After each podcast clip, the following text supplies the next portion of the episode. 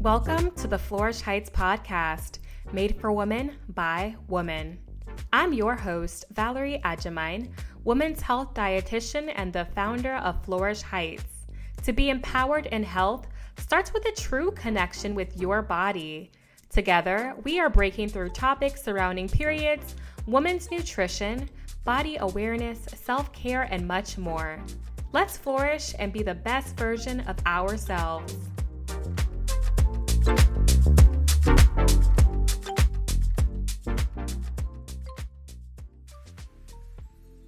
Hey, friend, welcome back to a new episode. So, we are nearing the end of our episodes for the year. Don't worry, we have a few left, which, yeah, I mean, this year flew by, so that's insane. But if you've been listening in the past few months or you're new here, welcome. I'm Valerie, your host, and we are a women's health and nutrition focused podcast talking about all the taboo things from periods to fertility, body image, and more. And I would love for you to tune into our 50th episode or a trailer um, episode where we talk all about why we started our podcast and a little bit about my work as a women's health dietitian. And also, I would love for you to take a minute now to leave a podcast rating and review. Show us some much needed love and support. On to our topic for today's episode hormonal acne. But when it comes to acne, it's not necessarily a skin condition limited to teens, as we all thought. In fact, a study in the Journal of Women's Health revealed that a large percentage of participants in their 30s and 40s were battling a skin breakout. Today, we are focusing on hormonal acne, a type of acne a lot of you might be experiencing right now. And I'm in conversation with our fabulous special guest, Dr. Tiffany Clay Ramsey, who is a board certified dermatologist serving the Atlanta metropolitan area. She is here to share everything you need to know about hormonal acne, how to manage it, and how to improve your overall self esteem too. Plus, she is giving you bonus skincare tips, so you're gonna wanna get in on this. You are going to love it, so let's get right into it. Hi, Dr. Clay. Welcome to the show. I'm so happy you could join us today. Thank you. Thanks for the invite.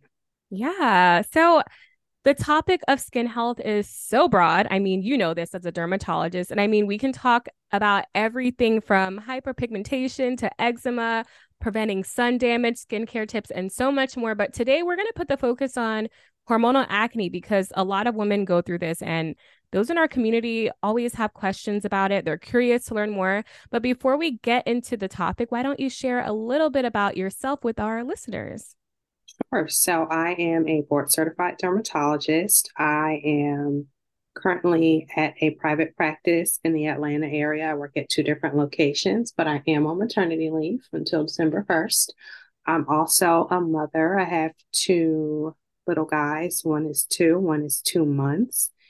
And I love in my spare time eating and finding new places to go eat. That's my hobby. oh gosh, we would be best friends. That's me too. That's like my hobby. I love that. um, well, it was so good to to learn a little bit about you. Um, but when it comes to hormonal acne, or just acne as a whole, it's the most common skincare condition in the US and it affects about 80% of population of the population during their lifetime. But when it comes to specifically hormonal acne, about 50% of women in their 20s and 25% of women in their 40s get hormonal acne. So, what is hormonal acne and is there a difference between regular acne and hormonal acne? So, hormonal acne typically presents on a woman, and usually it has a certain appearance. It tends to be on the lower cheeks to the chin. Um, sometimes can kind of go down a little bit more um, onto the, the neck. And you'll see these larger cystic pimples. They tend to become painful.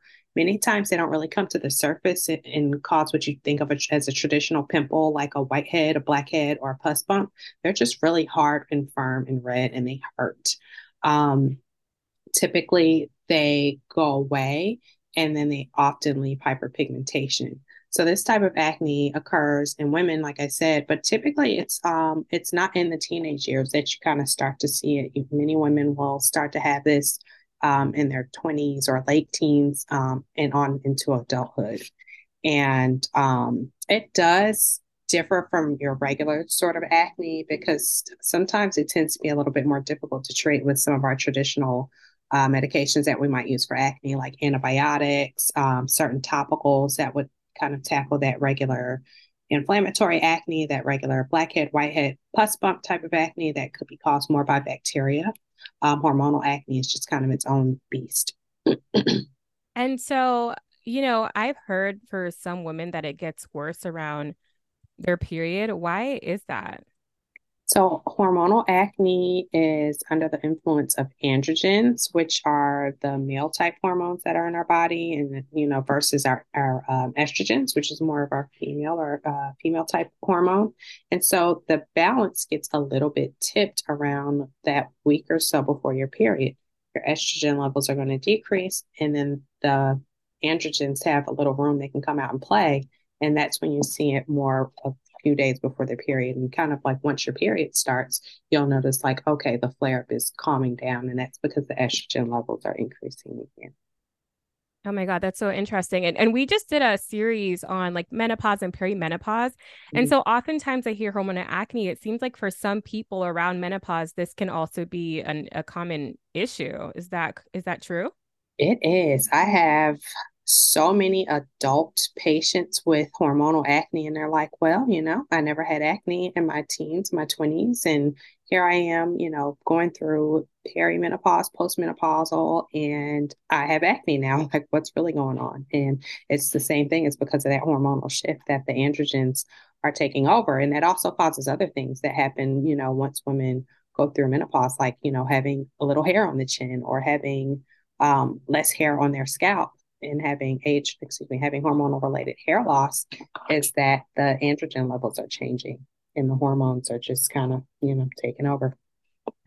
I love how you say it so casually. The hormones are just taking over. they are just doing hormones. their job. and I feel like women, like we can never catch a break. Like I don't, I don't understand this. I don't understand it. So who is at risk for being more prone to hormonal acne? So I, I am a dietitian. I counsel women with polycystic ovarian syndrome, and I see that it happens quite often. But just generally, like who is at risk or more prone to developing this?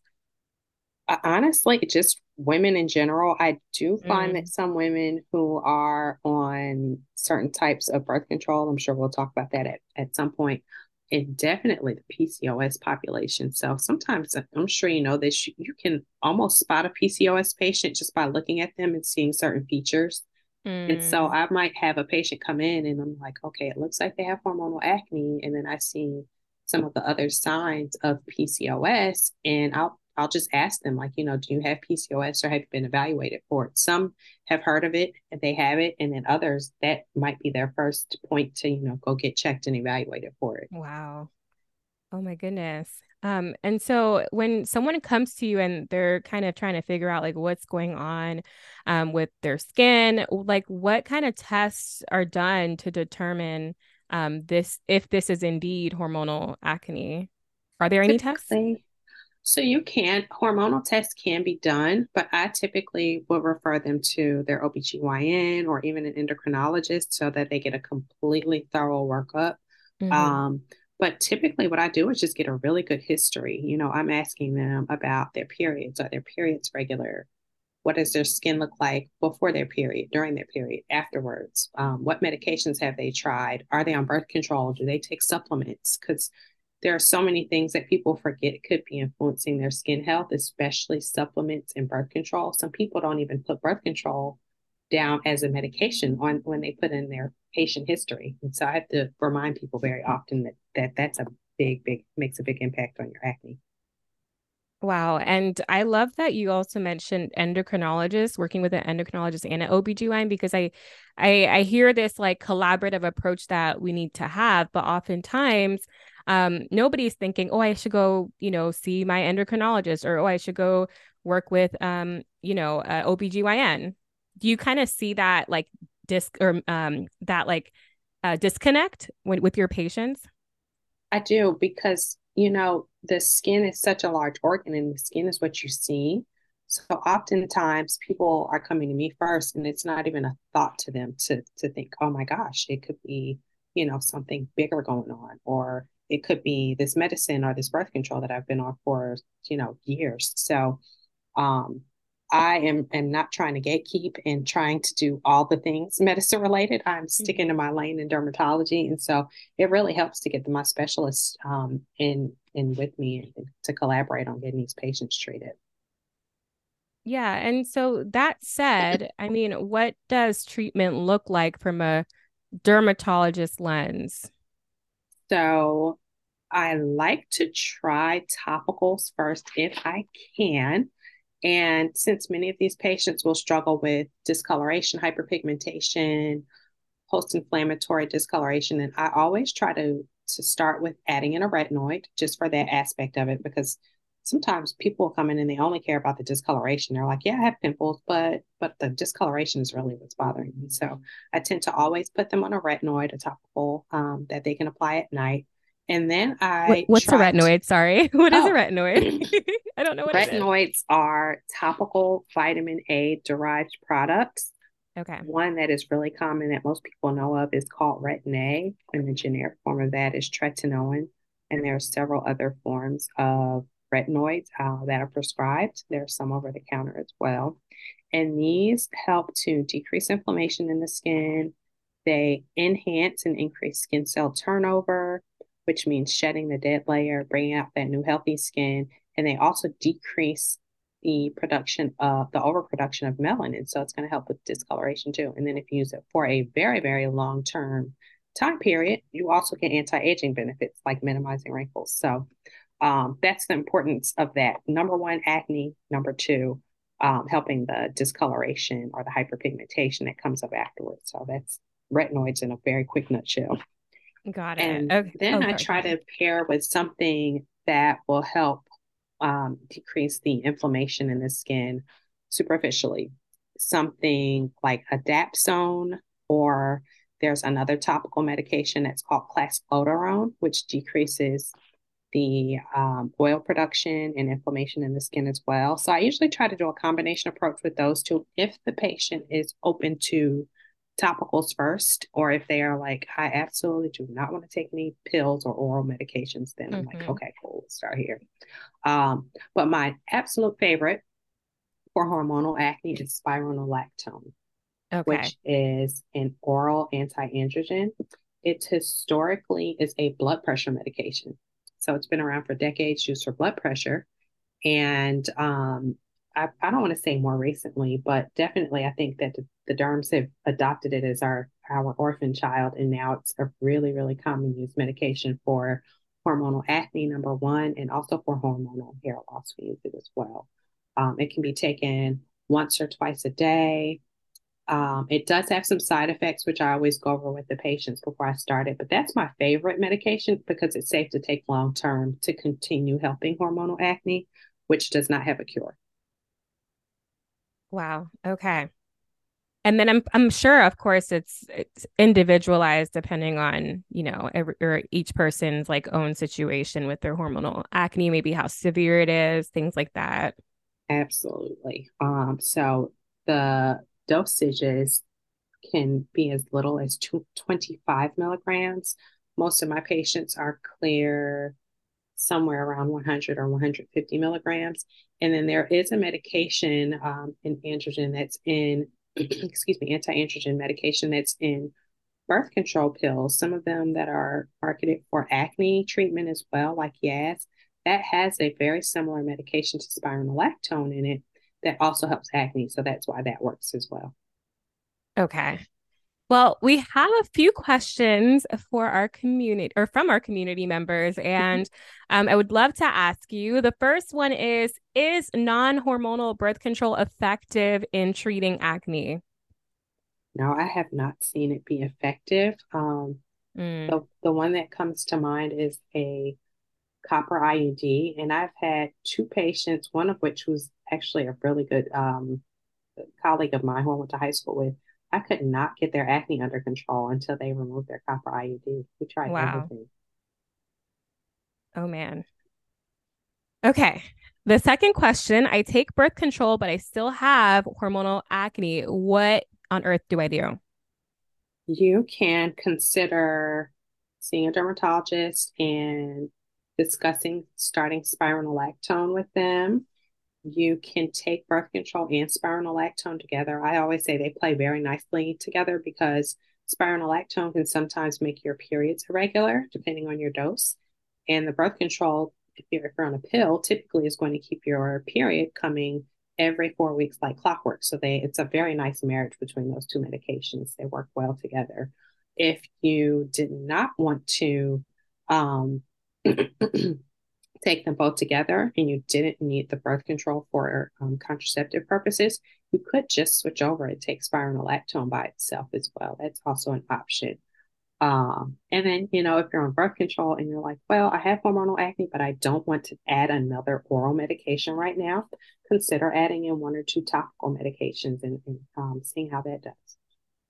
I'm wondering, like, how much, like, for those who are like more into holistic approaches, do you have any recommendations? Is there anything that you recommend in addition to maybe medications or trying something first before going to the medications? Has there been anything that has worked for any of your patients? I have not found anything that worked um, from a dietary or a supplement aspect, but I also am not really familiar with that. So um, okay. I'm going to just say no.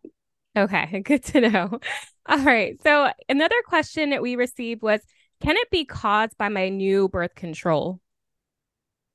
Absolutely. Um, so certain types are going to emit more androgens, certain progesterone IUDs, for example, or if you're on the mini pill, which is just progesterone, tend to be more androgen um, in characteristic.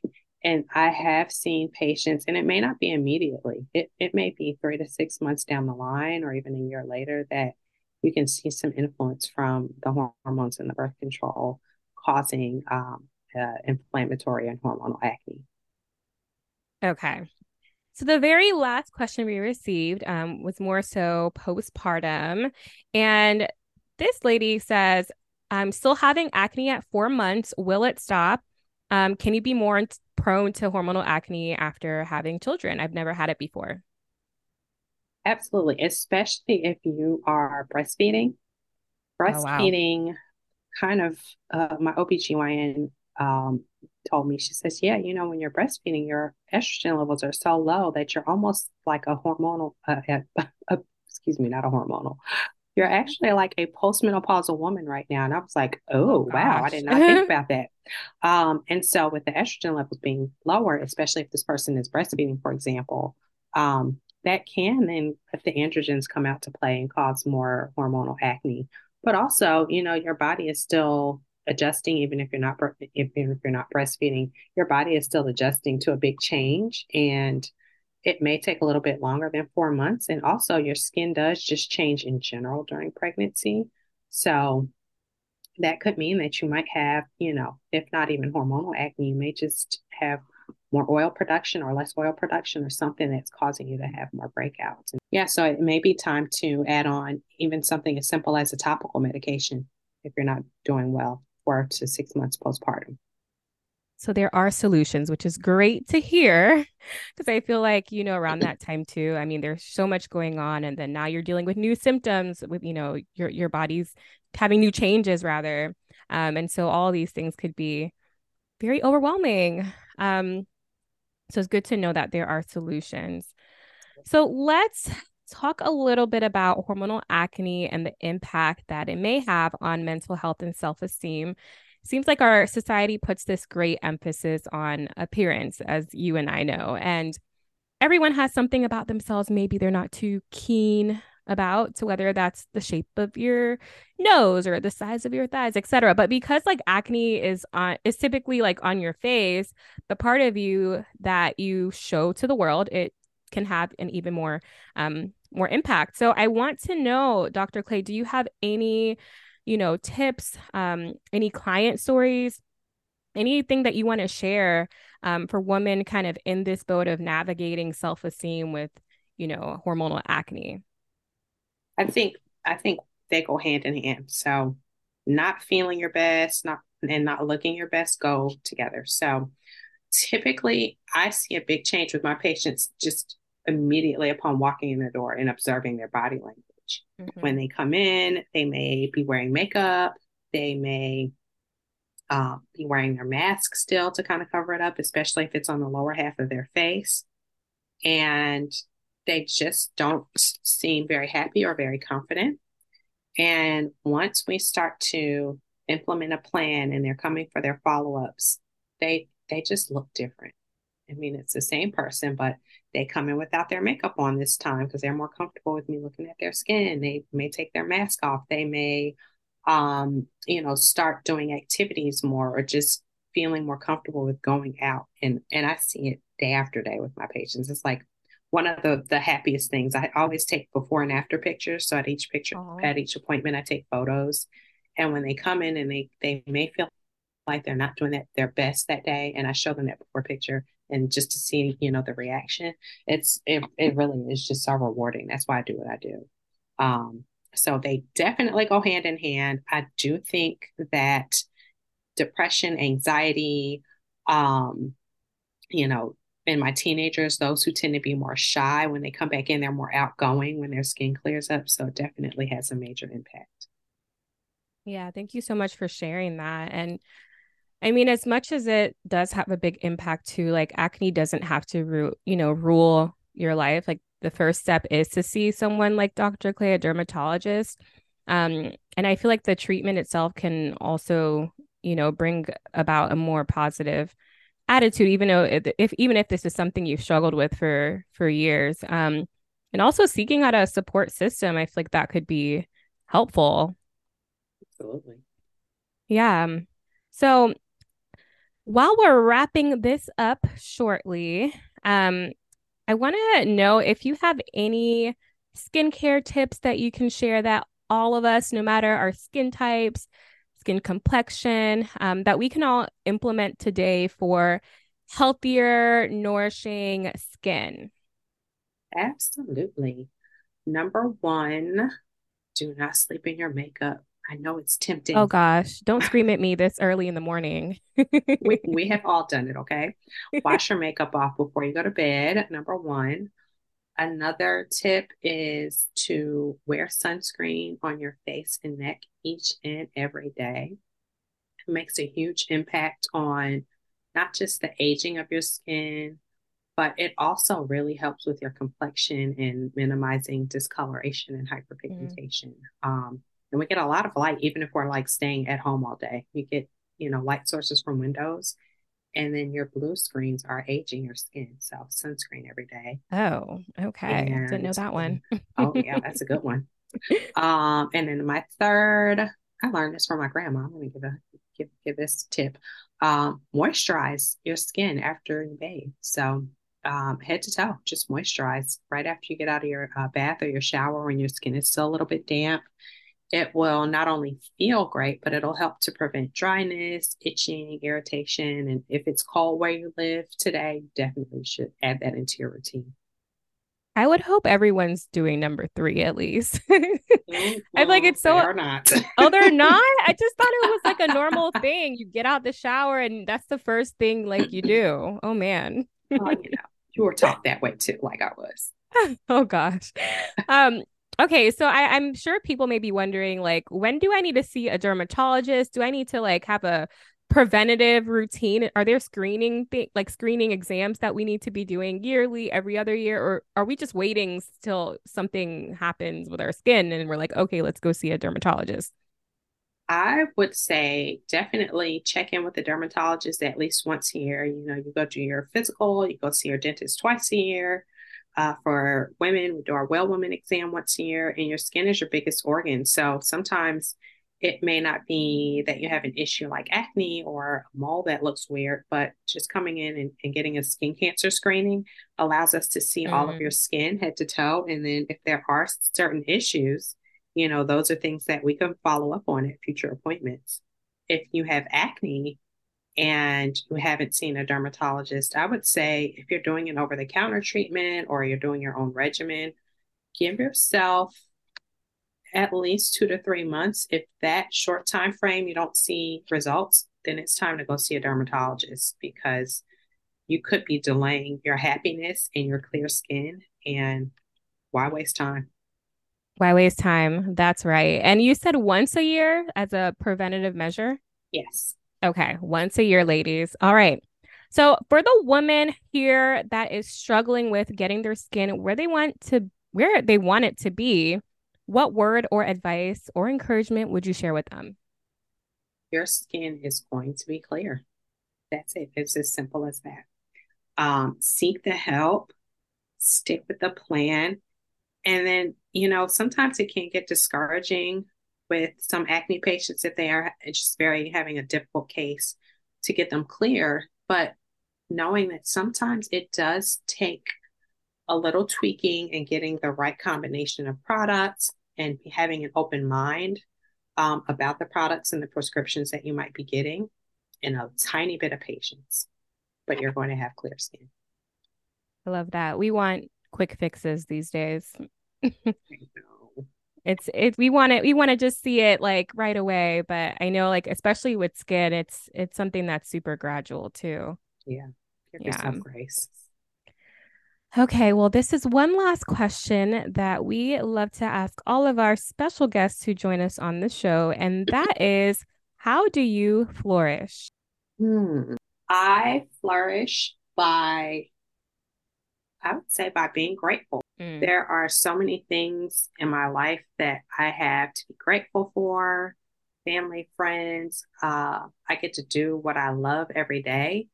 And the moment that I feel I w- I won't say the moment, but one of the moments that I feel my best and I just feel flourishing is like when you're, when I'm out for a drive or I'm driving to work, the sun is shining, you know, there's a nice song on the radio, and I just feel so fulfilled.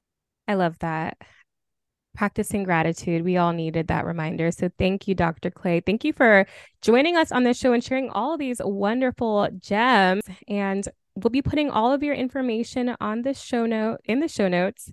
Um, but hopefully, we can bring you back again to cover another topic under skin health, which we know it's such an umbrella, such an umbrella phrase, right? There's so many things under that. But thank you once again, Dr. Clay, for joining us. You were awesome. Thank you so much for having me. This was great. See, wasn't that amazing? I love, love, love, love our network of incredible, talented women's health experts who can help us educate our communities. Dr. Clay is that girl, and I hope you found her super helpful. If you enjoyed today's episode on hormonal acne, take a moment, guys, and leave a podcast rating and a review. It will be so, so helpful to help us reach more women. Thank you in advance. And all right, friend, it's been real. I can't wait to hang out with you in the next episode. But until then, keep flourishing.